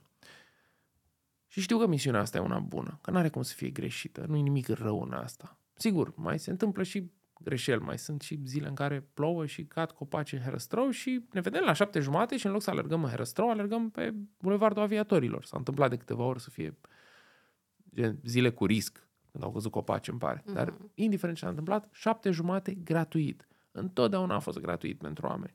N-am cerut niciodată bani, n-am cerut niciodată foloase materiale. Sigur, ne ajută să avem sponsor ca să putem să oferim site, hosting, oameni, prezențe, reducere Under Armour. Mulțumim Under Armour pentru parteneriatul sau a lipit cu noi în 2019 și ajută oamenii să-și poată cumpăra și echipament mai ieftin, which is like e 800 de lei o pereche de pantofi de alergare bună. Wow. Alergi cu 3 de 1 sport în parteneria cu Under Armour, poți să iei ceva mai ieftin, dar bazat pe numărul de prezențe. Trebuie să vii, să put in the effort, nu ai venit o dată, ți-am dat reducere. Vino de 10 ori și ai o reducere consistentă. Ține-te de treabă. Îmi place foarte mult când văd uh, branduri care înțeleg că pot să facă și bine pe lângă business și care vor să se implice și în uh, drumul ăsta lung și anevoios către o societate mai sănătoasă. Și chiar apreciez când văd genul ăsta de colaborări pentru că îmi dau seama că toată lumea conștientizează, într-o măsură mai mică sau mai mare, că we need this și că avem nevoie să punem cu toții umărul la a ajuta și a încuraja acea mare masă de care vorbeai. Oamenii cărora le este greu să iasă din zona aia de confort, care poate încă nu sunt conștienți că trebuie să iasă din zona de confort și e foarte de apreciat ce, ce faceți cu 321 Sport și nivelul la care ați ajuns și să nu vă lăsați. Hmm. Dar am o întrebare. Rămâne cineva în urmă? în 3, 2, 1 sport? E poate claimul cel mai important pe care l-am făcut pe parcursul timpului, că we leave no one behind. Întotdeauna, la început eram eu. Dar când erau cinci oameni, era o treabă. Dacă când sunt 100 și ceva, e, e foarte greu să menții un grup com, foarte compact. Și în orice comunitate întotdeauna o să ai oameni care sunt mai lenți, de running, o să ai oameni care sunt mai lenți, oameni care sunt overachievers, care vor vrea să fie întotdeauna în față, să fie ei primii, which is not a bad thing, mă bucur de lucrurile astea. Dar de asta a apărut joia, pentru cine vrea să se exorcizeze joia. Să alerge okay. cu Ergo în principal sau cu mine și acolo vrei să o iei în față. Dacă vrei să o iei în față, ești foarte bun. Ești foarte, foarte bun. Which is ok. Like, seriously bun. Pro bun. La cum se trage grupul lui Ergo, joia. Ergo ține tura de încălzire. Ergo e... Și el are job, e co-founder la Porc, porcporc.com, uh-huh. da. alături de, de Lyric și marțea e cu începătorii și joia e cu exorcizații. De exorcizații vezi că după antrenament se tărăsc acolo la propriu. E, se trage oh. tare joia grupul ăla. Eu am un grup mai de intensitate mai scăzută și mai un grup de super, super începători. Dar, pe scurt, niciodată nu lăsăm pe nimeni în urmă. Și dacă nu sunt eu care să-i mai culeg, întotdeauna sunt oameni care au înțeles filozofia asta și care au fost și ei la un moment dat, sau care poate au devenit foarte buni, dar își dau seama că marțea în special e ziua în care te uiți peste umăr și vezi dacă e cineva în spate și dacă ești foarte bun, arată că ești mai bun dacă te întorci după ultimul și îl întrebi dacă ești bine. Just a check-up. Bă, ești bine, vrei să mai stau și eu cu tine 200 de metri să te întreb de sănătate, decât să termini tu primul tura respectivă și in the end oricum te așteaptă nimeni. Și te întorci la ultimul acolo și eu am făcut-o pe asta de sute de ori și în continuare o fac. Și le mai zic ăstora care îi văd că sunt în vân așa. Hai, vreți să fim în vân? Hai până la ultimul, sprintăm până la ultimul și pe aceea încercăm să-i prindem pe primii. Și în modul ăsta îi încurajez pe toți. Și filozofia e că tura are 7 km și pornim la 7 km și sunt oameni care, bă, sunt oameni care fac tura de 7 km în aproape o oră. Adică nici măcar nu e un running per se, e un jog, which is extraordinar și încurajez pe oamenii ăștia să vină, să facă asta. Că sunt oameni foarte lenți, care eu iubesc de mor, că mă simt acolo întotdeauna. Sunt și eu printre ei. Și am făcut tura de 10 km, practic tura de 7 tura completă de lac. Dar cei care fac 10 km fac tura completă de lac de 7 km, iar după tura completă de 7 km ne întoarcem până la... E un copăcel în mijlocul drumului după berăria H, de unde barca der părăsit, o chestie genul ăsta. Uh-huh. Un copăcel în mijlocul drumului, singurul copăcel din mijlocul drumului de pe alea din, pe malul lacului din Herăstrău. Și mergem până acolo și ne întoarcem din nou. Motivul pentru care ne întoarcem până la copăcelul ăla e ca să-i prindem pe aia de la 7 km spre final și să-i încurajăm. Adică am făcut traseu tocmai ca să le ieșim în cale celor care vin mai lent și care they could use some help and empower, empowerment pe parcurs. Și noi când îi vedem pe ei aplaudăm, ei când ne văd pe noi se bucură și toată lumea e fericită. Și practic mergem și culegem și pe ultimii de la 7 km, că practic când ei vor fi la 5 km jumate alergați, noi o să fim la 8,5 km, grupul de 10 km. Adică ai un avantaj de vreo 3 km, alegi clar mai, unii oameni alergă mai repede, tot, that's totally fine și mișto. Dar totuși nu uităm de cei care rămân în urmă și we leave no one behind și sunt oameni care și-au luat misiunea asta de a fi alături marțea de cei care, cum e Ergo, care ar putea să alerge extraordinar de repede să fie printre primii întotdeauna. Și totuși alege să fie cu cei care fac tura de 3 km, care e și mai scurtă, și mai lentă. Cred că leadership-ul ăsta e e nevoie de oameni cu adevărat puternici să demonstreze că sunt puternici fiind alături de cei mai slabi. În timp ce povesteai, eu mi-au dat lacrimile. Pentru Am văzut un pic, dar m-am simțit, eh, nu știam cum să gestionez. Mi se pare că exprimi fix ce are nevoie, că mă raportez acum la subiectul meu cu oamenii care se luptă cu kilogramele în plus, cam misiunea mea seamănă un pic cu misiunea ta, dar în zona asta de a face pe oamenii care se luptă cu kilogramele în plus să vadă luminița de la capătul tunelului și să aibă curajul să încerce să schimbe ceva în viața lor și mi se pare că fix de asta avem nevoie cu toții, de oameni care să înțeleagă că trebuie să ne sprijinim între noi. Nu să ne dăm în cap și să te dau la o parte de pe bicicleta care nu e a mea de acasă. Și eu vreau să întreb dacă pot să vină și oameni care în momentul de față pot doar să, merg, să meargă într-un ritm mai alert. Poate n-au condiția fizică pentru...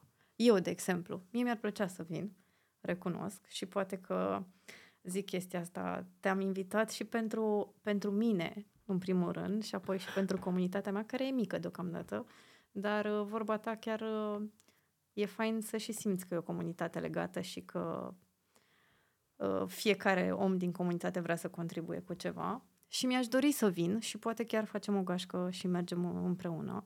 Dar eu nu în condiție fizică. Dacă pot doar să merg într-un ritm alert, ăsta e începutul, ăsta e primul pas. Da, logic. Logic și veniți acolo. Cel mai mișto lucru la comunitate e anturajul. Și anturajul nu în sensul da. cartierelor bucureștene din anii 90. Faptul că o să vii acolo și să vezi oameni super mișto, care overall sunt oameni de prin corporații, business manager, antreprenori, medici, arhitecți, doctori, oameni foarte mișto, toți. Și care mulți dintre ei, chiar dacă alergă de 5 ani, să zicem, they might need a walk also. Poate au avut o zi proastă și nu vor să alerge poate sunt obosiți și vor să facă și o plimbare. Te duci acolo și dacă vrei să mergi, cu siguranță va mai găsi, se va mai găsi cineva cu tine care o să meargă. Sau o să faci un slow jog, mai am eu o chestie. Știți viteza mersului? Dacă te faci că alergi cu viteza mersului, e cam același efort. Știți cum sunt oamenii care alergă în reloare, așa? Bătrânei de la slow jog, așa. Easy does it. Ăla e super bun. Efortul ăla pentru cineva la început doar să pară că alergi. Da. Cum alerga Stallone așa în uh, Rocky, de părea că alergă tare, dar de fapt alerga super încet. Um, e foarte bine să, să vii să faci ora de 3 km. Worst case scenario, o vei merge. Traseul e destul de simplu, Ergo e acolo cu o vorbă bună. Dacă nu e Ergo, e altcineva care îți dă o vorbă bună din grup și care e și el ea la început. Sunt acum niște puștani de vreo 17 ani, așa, care vin și alergă cu noi și care sunt, băi, super drăguți și băieți și fete. Tare. Băi, și sunt super mișto și n-au cine știe ce condiție fizică unii dintre ei. Alții alergă 10 km și sunt super nice. Dar alții sunt mai la început și vin și fac tura de 3 și își așteaptă colegii la final. Nu rămâi singură și nu te judecă nici pe tine, nici pe nimeni oricine altcineva ar veni. Nu o să vă judece nimeni, ba mai mult, eu venind din zona asta de kilograme de fericire multe, bă, I love these people. Mi se pare că ei sunt motivul pentru care facem. Ei, oamenii de genul ăsta vreau să prindă curaj și să vină. Da. Și scopul e fix să-i aducem pe ei, că scopul meu nu e să aduc pe cineva care o să câștige maratonul în da. orice maraton, orice cursă, orice... Nu e asta dorința mea, să aduc campioni împreună. Vreau să fie the champions of every day. Adică sprijinim oamenii care câștigă și campioni și ne bucurăm că mai ai cineva un podium. Da, chiar am și scris în, în, în weekend, am, am pus o postare că a fost o cursă de alergare montană și vreo 3-4 fete de la noi din gașcă. Sunt și niște fete foarte rapide și foarte bune la noi în gașcă, ca viteză uh, și anduranță. Uh, au luat niște podiumuri. Și am pus o poză și am zis, băi, ne bucurăm super mult de podiumurile voastre și Așa, dar nu uitați că trade un sport este despre a face asta împreună și des, nu despre a câștiga, ci despre a fi împreună și a fi uniți. Și dacă vin și podiumuri, we know how to celebrate them, dar nu sunt parte din... Exact. It's not mandatory. Ne simțim la fel de bine și fără podiumuri. Și fix genul ăsta de oameni, de fiecare dată când cineva din comunitate convinge pe altcineva că eu, eu mi-am cam epuizat prietenii, nu știu cum să spun. Știu toți că alerg, nu mai. Dacă e cineva care știe că alerg și nu-i place că alerg, mi-a dat un friend, mi-a dat blog, delete, whatever. Și... Ai avut și așa ceva? Probabil, habar n-am cine stă să se uite pe lista de prieteni și stai, câți prieteni ai pe Facebook? Habar am, cred că vreo 600. Și la mine cred că s-au adunat, că mai apăream pe la știri și așa și veneau 500 de friend request-uri și Bă, niște mii pe acolo. Crezi că am intrat vreodată să mă uit dacă cineva mai mi este prieten? Am, cred că pe Messenger, WhatsApp și astea de comunicare, cred că am peste o mie de mesaje necitite. n-ai fizic timp să, dacă și muncești așa, de ziua mea, mă, mă simt prost câteodată de ziua mea, efectiv mi-ar trebui o zi întreagă să citesc, să răspund la mesaje. Și să nu dau un copy-paste, mulțumesc, te pup Da, și da, da, așa. da. Că nu-mi place. Și mai deschid un mesaj, vreau să scriu cuiva ziua mea în august și vreau să scriu cuiva în octombrie. Hei, salut, hai să whatever. Și vă mesajul de ziua mea și zic mulțumesc pentru mesajul de ziua mea, love you too, dar uh, da, Da. Uh, e foarte, te consumă foarte mult social media și timpul petrecut pe social Da, media și asta îți, uh, îți taie foarte mult din oportunitățile de a face ceva E, nu real, dar mai altfel cu viața ta, gen să alergi. De când e mi-am și o oprit, parte bună. e bună că te conectezi, adică și pentru Da. noi, dacă nu era social media, n-ar fi fost 3 de 1 sport ceea Exact. ce este.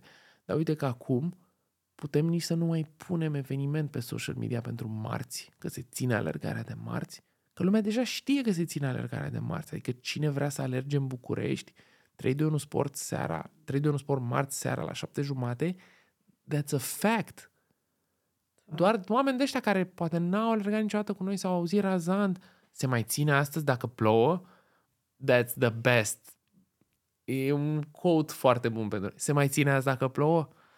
Am răspuns la întrebarea asta, nu exagerez, de sute, mii de ori. Da, se ține dacă plouă. Dar și dacă plouă tare, se ține? O să-mi tatuez la un moment dat. Ce nu se înțelege din în fiecare marți seara, indiferent de vremea de afară? Fiecare marți seara. În fiecare marți seara. Și e un commitment foarte greu de menținut. Îmi imaginez. E super greu, că nu, nu-ți închipui că și eu am probleme și Da. cu munca și pe acasă. Am fost o perioadă și angajat, nu doar antreprenor și, și Da. uneori I e mai have a greu să... full-time job și e foarte greu. Eu nu fac ce faci tu, dar e greu și... Doar da. m- și cu atât mai mult e de apreciat, scuză-mă că te- te întrerup, e de apreciat că oamenii ieșeau din timpul lor pe care l-ar putea aloca familiei sau pentru a-i ajuta și pe alții și pentru a-i face să simtă parte dintr-o comunitate mișto.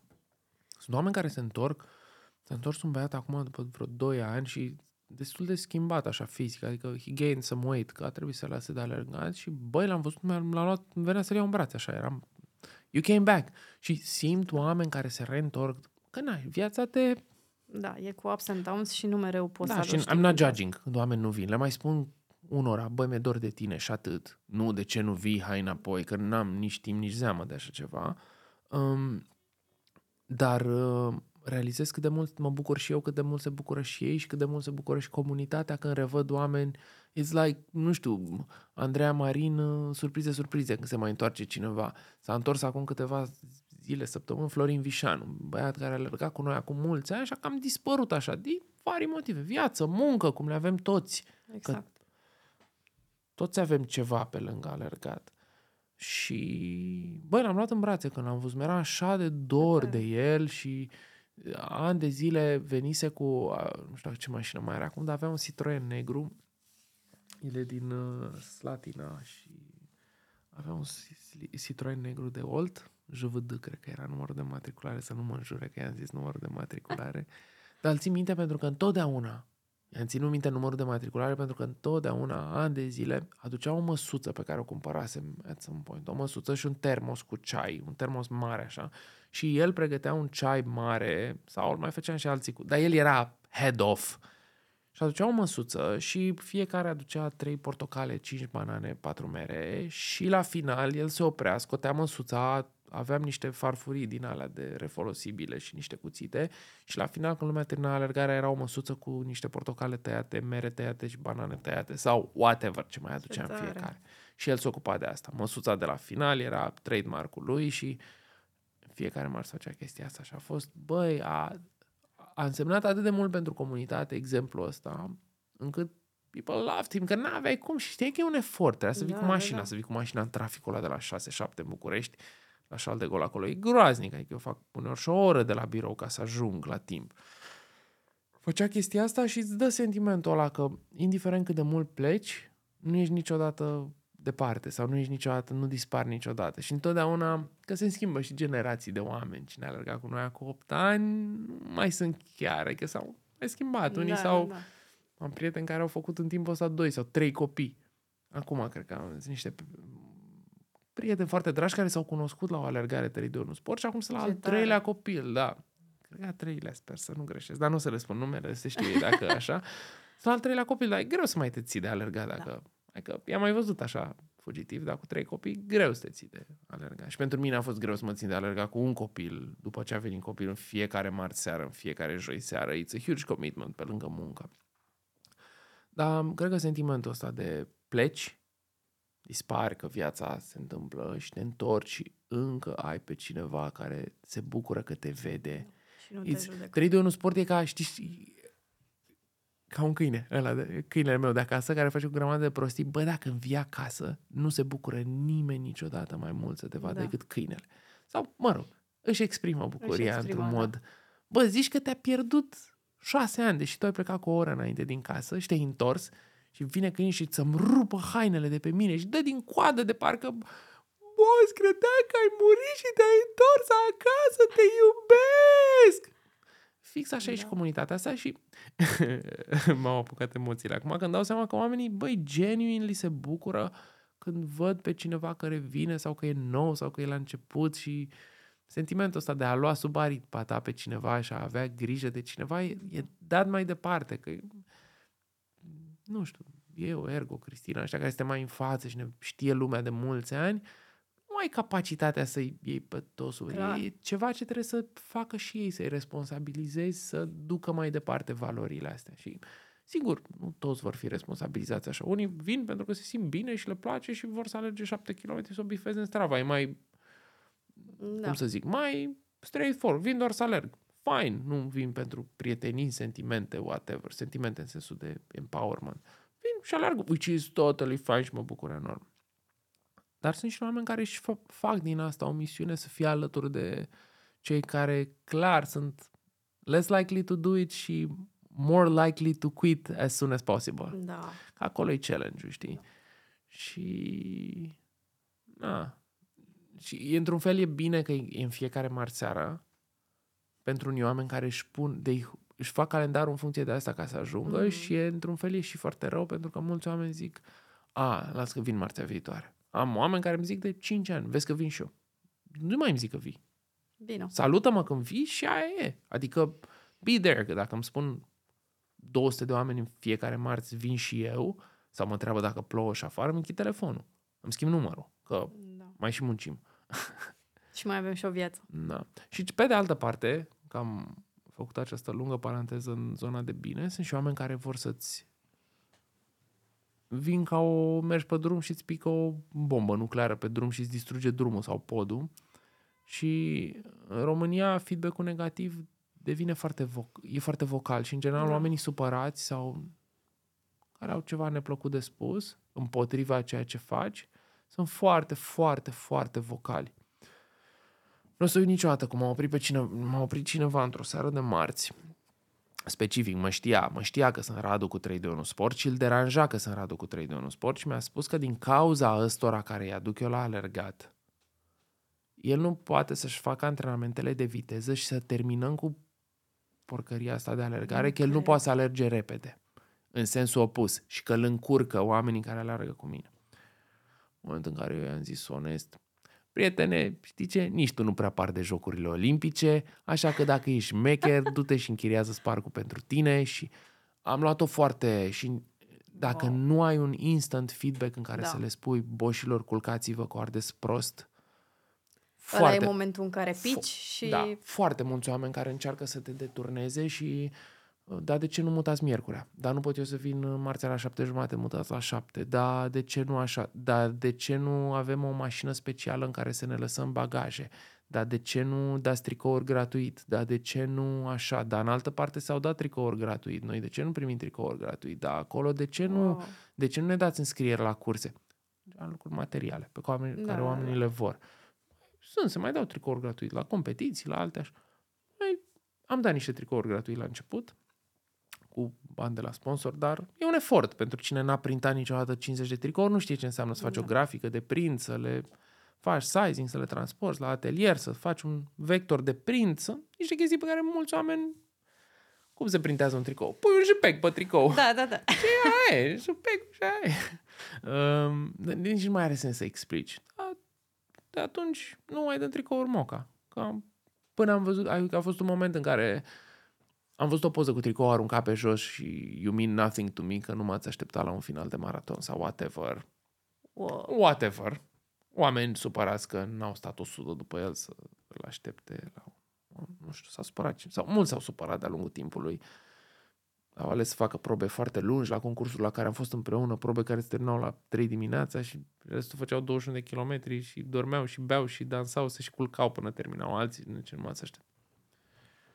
Let's do Da. what we do together și restul sunt bonusuri dacă putem să... Exact, Adică oameni exact. care simțeau că sunt entitled să primească un efort suplimentar din partea întregii comunități pentru efortul lor, ceea ce eu n-am cerut niciodată, nu le-am zis niciodată, alerg un ultramaraton, veni să mă așteptați la finish, că culcați-vă! Eu am ales să alerg un ultramaraton, știi? Adică eu am ales să termin o cursă la Da, 3-4 exact. dimineața. Dacă vreți să veniți să mă vedeți, mă bucur. Dacă nu veniți, I'm not gonna judge it. Adică nu... Și în general, oameni care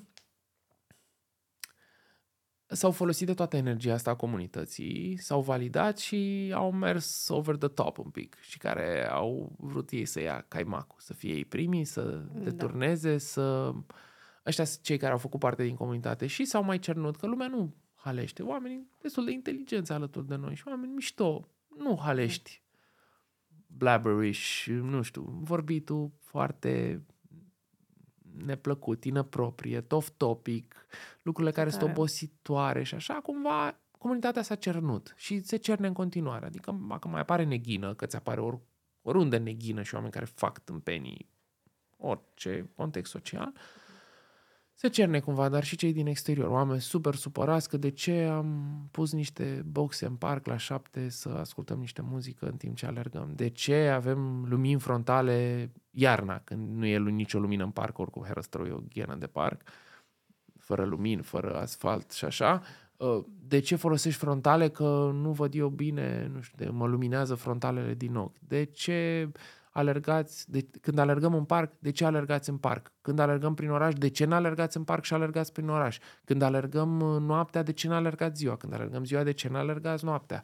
Când X și Z și Da. avem un eveniment acum, urmează în curând, tura de vis. Alergăm de la apus la răsărit, toată noaptea, la solstițiu de vară. E al șaptelea an sau al optelea an. Vin sute de oameni, e ceva incredibil. Prin tot orașul, e un traseu de ăsta, îl fac eu, ăla chiar e un traseu în care mergem prin toate Tare. cartierele, est, nord, sud, vest, Când Am se o- întâmplă? la solstițiu de vară, cred că pe 21 iunie. 21. Da, se alergă vreo 50 de km, 60. Dar sunt oameni care avem un link de trekking, vin 5 km, se mai culcă, mai beau o bere, mai vin Da, cu da, da. noi. Ce tare. Alții vin, se trezesc la 3 dimineața să prindă finalul, alții vin doar pentru primii 10 km, alții fac toată tura, nu știu, au fost 20 de oameni, 30 de oameni care au făcut 50 de km all night long Tare. prin oraș. Și, da, un grup mai mic, mai mare, mai... Unii știu că trecem prin militar pe unde stau ei și vin și alergă 5 km cu noi prin militar, că e aproape de casă și stuff like Ce that. Plus că tare. e marfă să alergi noaptea prin Ferentari în București, unde nu te-ai duce niciodată. Sau la granitul, capăt Pantelimon și să asculti Tare. rap românesc.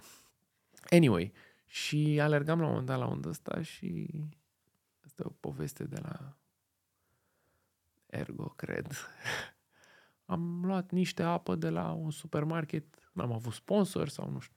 Nu am avut sponsor într-un an. Deci aici, multă logistică, să ai o mașină, să ai niște oameni cu o mașină care Da. e încărcată cu mâncare și cu apă și să o pregătești înainte să ajungă ei în punctele alea, să ai niște bănănițe tăiate, ciocolată feliată, uh, apă în pahare, când vin 100 de oameni să poată să ia ceva repede de la un porbagaj. Nu e ușor. Adică trebuie să ai niște oameni care fac doar asta toată seara. Ergo a făcut-o ceva ani de zile, m-au ajutat și fetele Ani și Diana.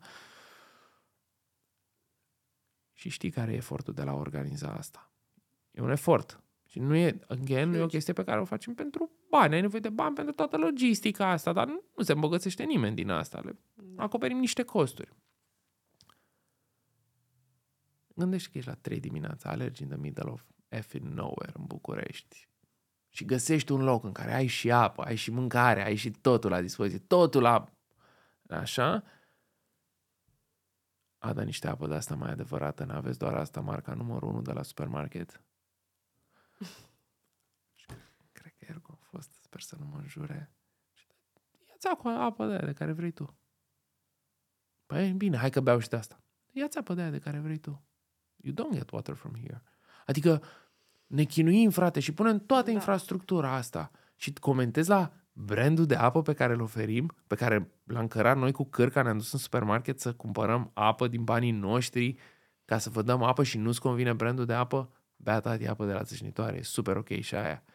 Adică, și sunt multe momente de oameni care nu Da. înțeleg ce înseamnă, știi? Și oameni Dar care cred mă... că m, beneficiile pe care le au oamenii care înțeleg și uh, împlinirea pe care vă luați voi din asta, cred că e net superioară. E infinit mai Da. mare, doar că spun că orice călătorie pe care o ai în viață va fi, va, va fi posibilă deturnarea ei de către factori externi pentru care trebuie să te ții tare. Și că factorii ăștia externi deseori sunt cei mai vocali și um, pentru ăștia care fac multă treabă și știi cât muncești ca să faci anumite lucruri, ca și podcastul ăsta. Hei, salut, oameni buni care urmăriți kilograme de fericire. E greu să faci un podcast, ăștia care îl urmăriți ca viori, că în spate e o echipă, sunt echipamente care costă super mulți bani, e un spațiu care are căldură, chirie, e, Da. e, e un timp pe care fata asta îl petrece să documenteze, să editeze cu echipă, sunet, caturi.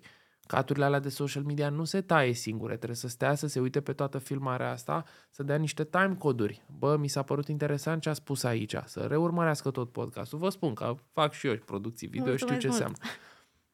Caturile alea, time-codurile alea sunt, a zis ceva interesant Restivan, între 17.02 și 17.14. Pune și niște auto-captions de alea, dar captions-urile alea nu sunt chiar auto, că poate o aplicație ți le pune, dar îți zice Restivan, am alergat la maraton și el îți spune auto, am alergat la babarbol, nu știu, random words și trebuie să le exact. corectezi manual. Și, ai, și trebuie să-l pui pe TikTok îl pui cu un copy, pe Instagram îl pui cu un alt copy, îți trebuie și cover. Și Exact. coverul ăla trebuie să fie o poză bună și coverul ăla trebuie să fie cu tot brand identity-ul. E o muncă colosală în spatele fiecărui proiect care pare luat de bun de către oamenii din exterior care nu înțeleg ce înseamnă. Cum poate iau de Da. bun podcastul tău, cum poate iau de bun 3 de 1 sport și f- care fără munca respectivă nu s-ar putea întâmpla niciodată pentru că acea cantitate de muncă e ceea ce face proiectul să arate bine în forma lui finală. Dar pe care oamenii, oamenii nu vor să înțeleagă procesele din spate uneori. Și e ok să nu le înțelegi. Adică nu Da. trebuie să înțelegi de ce ai semnal la telefon. Că ai semnal la telefon nu pentru că îi plătești lui Orange Vodafone mesaj, ă, factura. Ai semnal pentru că sunt mii de ingineri care lucrează pe antene, care lucrează în rețelistică, care au pus s-au asigurat că în zona Cismigiu se, nu mă pricep, dar zic, sigur sunt Da, oameni da, da, care asta așa e. fac. Adică nu doar aia care te sună, bă, vrei să cumperi un abonament de la noi? Da. Nu, sunt oamenii aia din spate, oamenii care fac toate, oamenii care lucrează în centrale, că sunt și centrale, vor fi automatizate de asta, administratori de centrale telefonice, de sateliți, de... Da. Și tu zici, bă, ăștia nu merge netul 30 de secunde. Bă, că așa e, te uiți pe Da. orice furnizor, bă, nu mi-a mers netul două minute. Azi, ce s-a întâmplat, mă, bă, că îmi luați 14 lei pe lună și nu merge netul, bine. Și te gândești, bă, de aia 14 lei sunt plătiți 25.000 de oameni ca să-ți meargă ție netul 23 de ore, 59 de minute și 30 de secunde pe zi. Și tu le vezi fix pe alea 30 de secunde Da. în care nu ți-a mers și te plângi de ele. Ăsta- Ăștia sunt oamenii, unii dintre ei. Dar eu Dar- aleg să mă uit la Asta cei zic. care iau A- partea bună. Exact. Dar ăștia de obicei sunt mai silent, Da. da. mai silent. Eu ce aș încuraja oamenii care se bucură că există conținut de genul ăsta, cum e și podcastul ăsta, sau 3 de 1 sport, sau orice proiect care le face viața într-un fel mai frumoasă sau mai bună, să-și rupă 15 secunde din viață și să trimită un mesaj de bă, eu, e ok ce am ascultat aici, e decent, m-a, a fost o audiție plăcută. Sau whatever, mă inspiră, îmi place, ești mișto Da. tu ca om care prezinți și ai avut conceptul ăsta și te ții să se întâmple proiectul ăsta. Și dacă sunt că sunt branduri care ne ascultă, că sunt mulți oameni din agenții care ne ascultă și știu asta și de la clienți, e foarte greu să faci un produs în care să vorbești despre produsul ăsta. Un podcast în care să vorbești despre how hard it is to be big. E foarte greu. Da. Și decât să sponsorizezi un doar uh, conținut cu trei Can-can. rețete pentru un slăbit rapid, Da. e mult mai dificil să te duci către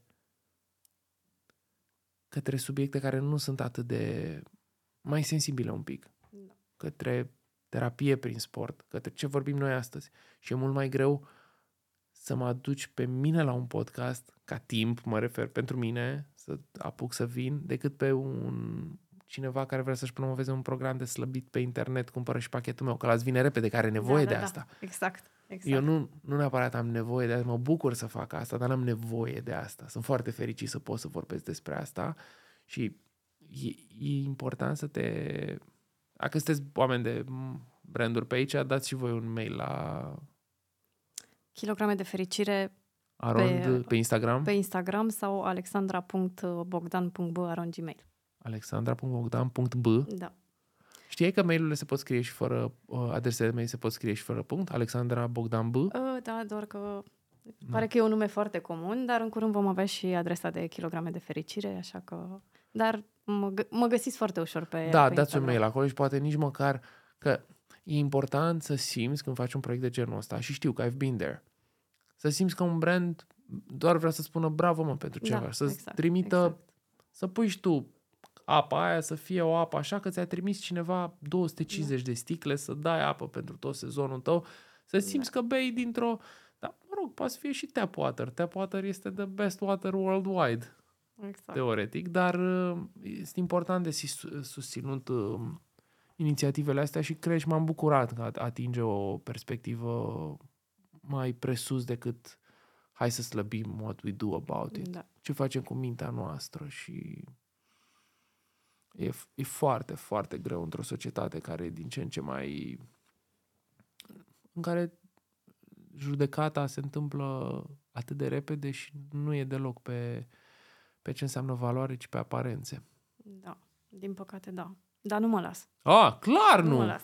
Hell no! Nu! Și facem treabă. Spun doar că e contextul în care ne aflăm și asta arată ce posibilități fantastice sunt să vorbim acum. Da. Acum, mi se pare că și omenirea, cumva, așa, societatea în care trăim, se duce foarte mult către o, o depresie apăsată, anxietate.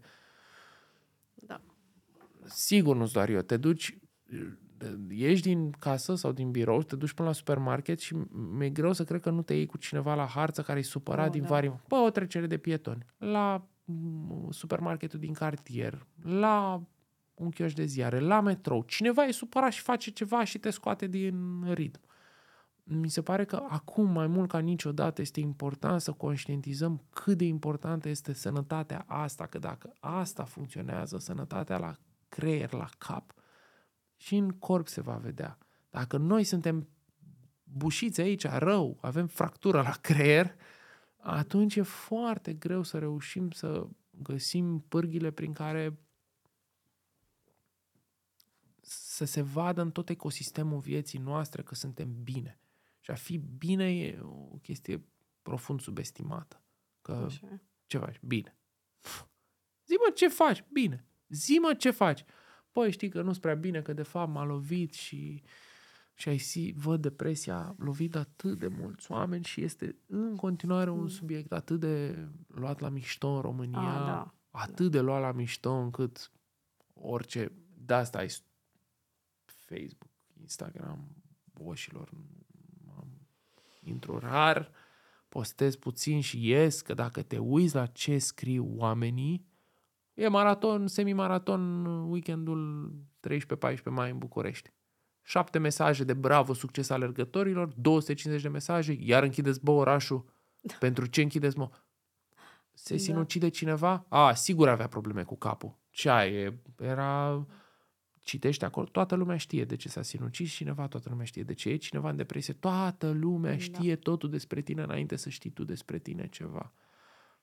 Și e nevoie de safe places, e nevoie ca oamenii să ceară ajutorul, e nevoie să bată pe umăr un prieten, băi, nu sunt bine, băi, mă, îmi, îmi fuge pământul de sub picioare, nu știu încotro să o apuc și m-am trezit dimineață fără dorința de a trăi. E bine să mă simt așa sau ar trebui să cer ajutor? A scris un fost coleg de facultate un mesaj acum câteva zile pe net, am făcut, o, I OD'd, am făcut overdose, e a doua oară în, în decurs de aproape un an, sper să mor, mă sinucid. Și a făcut wow. overdose, a scris pe asta și a fost salvat a doua oară. Wow. Și a făcut asta și anul trecut. Acum pare mai bine, e în altă țară. Foarte trist. Da, recent am aflat de, probabil, când publici asta, Uh, cred că în două săptămâni. da, recent am aflat de un prieten care s-a dus dintre noi by a personal decision și Îmi pare rău. nu e primul. Și încep să apară din ce în ce mai multe și e groaznic când devii un număr pe o listă. Îți dai seama că și culmea e că te uiți la oamenii ăia și păreau bine. Și depresia aici. Da. Și Bine oamenii trebuie să și chiar e greu. vorbească despre asta și procesul curativ al unui podcast în care să încep să abordezi lucrurile astea mi se pare foarte important și de asta am început și eu podcastul cu ăla, un Daran cu Restivan, podcast cu oameni șmecheri care și aleargă. Oameni, da. Da. vreau oameni cunoscuți care să vorbească despre cât de greu le este să don't crack under pressure și să nu ajungi în punctul depresiei sau cum te salvezi de acolo și e nev- E un drum pe care trebuie să-l facem împreună și oamenii care avem energie și zeamă să schimbăm lumea, m-am inclus și eu pe mine aici, deși deseori sufer de sindromul impostorului, dar nu e așa, că fac lucruri decente. În lumea în Wow, care faci trăiesc. foarte multe chestii. Da, dar și tu faci, adică mi se pare că e greu să mă a- apreciez pe mine. Da? Trebuie, fac ce trebuie făcut, simt și atât. Um, Putem să schimbăm, putem să salvăm niște oameni care bă, atârnă de un fir de ață. Da. Și noi uneori atârnăm de un fir de ață. Și îți ziceam de, Da, da. și închei cu asta, îți ziceam de folderul ăla în care, cu niște mesaje în care intru când sunt eu jos. Și am momente în care sunt atât de jos încât intru acolo și atât îmi zic. Băi, le-am schimbat viața oamenilor ăstora la un moment dat, fără să le fi cerut ceva în schimb sau fără să-mi fi propus să le schimb viața per se, am un rol în lumea asta, get your shit together și continuă să faci ceea ce faci, că lumea asta are nevoie de tine. Și nu zic că, Doamne ferește, suicidal thoughts sau ceva, dar, bă, zile în care nu îți vine să faci nimic și în care simți că totul merge prost și că nu faci nimic bine și că ești ultimul om și că... care sunt sentimente reale pe care eu le mai manageresc cum le mai manageresc. Că am alergatul, care mă salvează și e terapie. Și m-am trezit azi la șase jumate să mă salvez de trafic, dar să mă și... M-am văzut și cu o prietenă care stă prin zona, am alergat câțiva kilometri împreună. M-am deconectat. Și... Îți mulțumesc foarte mult. Da, eu, eu cred că sunt foarte optimist cu genul ăsta de proiecte și cred că ar trebui mă ca... Bă, Da, e... Deci am mai urmărit niște episoade și nu am avut cum to- toate, toate, dar e, e foarte important de mersul ăsta în societate. Și ar trebui să... Știu că nu e ușor de digerat. Cel mai greu lucru e să accepti că ai o problemă. Da. Dacă să găsești soluția până nu o accepti, până nu accepti existența unei probleme, nu o să găsești niciodată cu adevărat soluția. Și o să fii prins într-un infinit loop în care la un moment dat o să pici. Mai am Psihic. și eu momente când uh, mă gândesc, bă, da, alte cancanuri se vilar- viralizează atât de repede și ajung la atât de mulți oameni, eu de ce nu pot? Dar am răbdare și sunt sigură că... Știi câte de astea de alergare au mai apărut diverse chestii. Hai să facem concurs mai mare, să marți la șapte jumate eventual să-l punem peste, dar în alt loc să demonstrăm că suntem mai buni, mai nu știu ce, decât 3 de 1 sport. Zic, vorbesc doar de Mhm. 3 de 1 sport. O facem noi mai bine, o facem mai mare, o dăm mai multe, o... 8 ani și același lucru. Corect, decent, niciodată deturnat de nimic altceva. Nu e cel mai spectaculos lucru, nu e poate cel mai instagramabil în februarie când sunt minus 15 grade și e poza aia 15 oameni care aleargă versus vara în care le trebuie să mă sui pe o trebuie să mă sui pe un de la de uh, f- de flori din parc. Caut acum o poză de marți să arăt să fie ceva de înțeles. Până o găsești, mai am o întrebare tehnică cu care sigur uh, toți ne confruntăm când ne gândim să ne apucăm de alergat. Wow, cât de da, nu, fain! e super multă lume, super multă lume. Dar iarna sunt 15 oameni, sunt 10 oameni, că e frig când nici nu-ți pornește motorul la mașină. O găsesc la tine pe social media să o pun în uh, podcast? 3 de 1 sport. Super. Orice poți în fiecare marți. Cum respirăm corect în timpul alergării? Um, e un vlog pe care l-am făcut despre chestia asta, l-am filmat pe malul Dâmboviței, în care explic în 5 minute relația dintre... Nu există respirație corectă. Există Ok. doar corp suficient de neantrenat pentru efortul pe care noi vrem să-l facem. foarte pe scurt. Se numește 3 de 1 sport educație, pulsul când alergăm sau, cred că pot să dau link e pe canalul da, de YouTube. Da, da, da. Îl pun în Long story descriere. short, dacă nu poți să respiri când alergi, alergă mai încet. Ok. Da? VO2 maxul este capacitatea organismului nostru de a procesa o, o, oxigenul pe care noi îl tragem în piept să-l trimită către organe. Dacă cap- această capacitate e scăzută, noi intrăm în datorie de oxigen. Adică facem un efort prea mare pentru oxigenul pe care corpul nostru îl poate, îl poate uh, propulsa în organism la momentul respectiv. Datoria de oxigen e o chestie, like, fix e o datorie. Mergi pe datorie. Da? Și atunci, atunci tragi, tragi ca să recuperezi datoria. E un, o explic foarte, foarte în termeni foarte basic așa. Perfect. Da. De asta avem nevoie. Înseamnă că e prea tare efortul pentru momentul respectiv. Ok. Trebuie să scazi efortul. Dacă simți că nu te sufoci când alergi, ia mai încet. Mergi, slow jog. Și fă asta o zi, două, cinci. Pe măsură ce faci chestia asta, corpul își crește această capacitate VO2 maxul, care e antrenabilă, crește ușor, ușor. Și, practic, cantitatea de oxigen care poate să plece de aici către tot corpul, către organe, crește. Și, practic, efortul pe care poți să-l susții va fi din ce în ce mai mare pentru că vei putea să... Tra- corpul va avea capacitatea să transfere oxigenul ăla către organele vitale. Okay. Și în momentul în care el crește din ce în ce, în ce mai mult, op, op, op, op, o să-ți dai seama că ceea ce te făcea să gâfâi, nu știu, la o viteză de 7 minute pe kilometru la alergare, care e ceva super basic pentru un începător, 7-8 minute pe kilometru, ce te făcea să gâfâi acum, peste 6 luni, la viteza aia o să alergi vorbind relaxat și cel mai important lucru, ca să poți să menții efortul, este să poți să vorbești în timpul efortului. Să menții un nivel conversațional. Să poți Ok. să, dacă am fi avut podcastul ăsta la nivelul ăsta conversațional, viteza ar fi fost dată de capacitatea noastră de a menține discursul. Ok. Pe măsură ce îmi trebuie să iei din ce în ce mai multe pauze ca să respiri și să-ți revii, pe, e clar că e prea... Am încercat să exemplific cum am fi avut podcastul ăsta, că pulsul era la Da. 75-80% din maximum. Foarte Trebuia să luăm relevant mult mai, exemplu. mult mai multe pauze. Dacă îl ții, ții efortul la nivel conversațional și ții un prieten și vorbiți, bârfiți, orice Ăla vreți e voi, momentul. ăla e momentul ideal ca să duci efortul într-o da. zonă, să menții efortul într-o zonă în care să poți să vorbești. Și dacă poți să faci asta, în decurs de câteva săptămâni o să vezi îmbunătățiri radicale, pentru că îți crește acel VO2 max și o să poți să crești viteza fără să-ți mai faci griji de respirație. Dar când te duci într-o zonă mai de performanță și vrei să tragi tare, nu știu, sub 4 minute pe kilometru, să zicem, pentru un amator e foarte tare, acolo o să gâfâi. O să gâfâi orice ar fi și respirația deja acolo funcționează pe datorie de oxigen și îți cam asume asta. Adică e greu pentru că trebuie să fie Pentru că foarte vrei. greu. Exact, pentru că îți dorești să fie Da. greu. Îți mulțumesc foarte mult, Radu. Știu că ți-am furat din timpul uh, alocat. Da, o să fie jale azi la birou, dar da.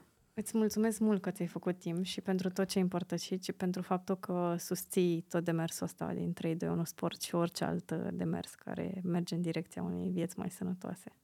Și eu îți mulțumesc și dați apreciere, Alexandrei. dați nu e ușor să faci genul ăsta de proiect. Unde se uită Alexandra la camera acolo? Aia, merge camera aia? Da, da, da. Dați hit that like button, dați un mesaj, spuneți bravo că te ții de treabă și că faci podcastul ăsta, că nu e ușor să faci genul ăsta de conținut. Dați un mesaj, dați un, o carte, cereți adresa să-i trimiteți o scrisorică scrisă de mână, trei litere. E super important pentru creatorii de conținut care se chinuie să facă lucruri de genul ăsta. E foarte, foarte importantă misiunea ei și oamenii ăștia, chiar dacă nu vor fi primi în căutări niciodată și știu că așa e și e frustrant, pisicile vor câștiga internetul întotdeauna, orice s-ar întâmpla, dar mesajele astea, când ajung la oamenii la care trebuie, poate să schimbe cu adevărat o viață. Îți mulțumesc mult și vă mulțumesc tare mult și vouă și să știți că, într-adevăr, mă mișcă foarte tare mesajele pe care le primesc deja și mă bucură fiecare dintre ele și sunt cele care îmi dau curajul și puterea să merg mai departe în proiectul ăsta. Vă mulțumesc și dacă vă gândiți să mergeți la 3 de 1 sport, dați un semn că mergem împreună. Zi faină să aveți!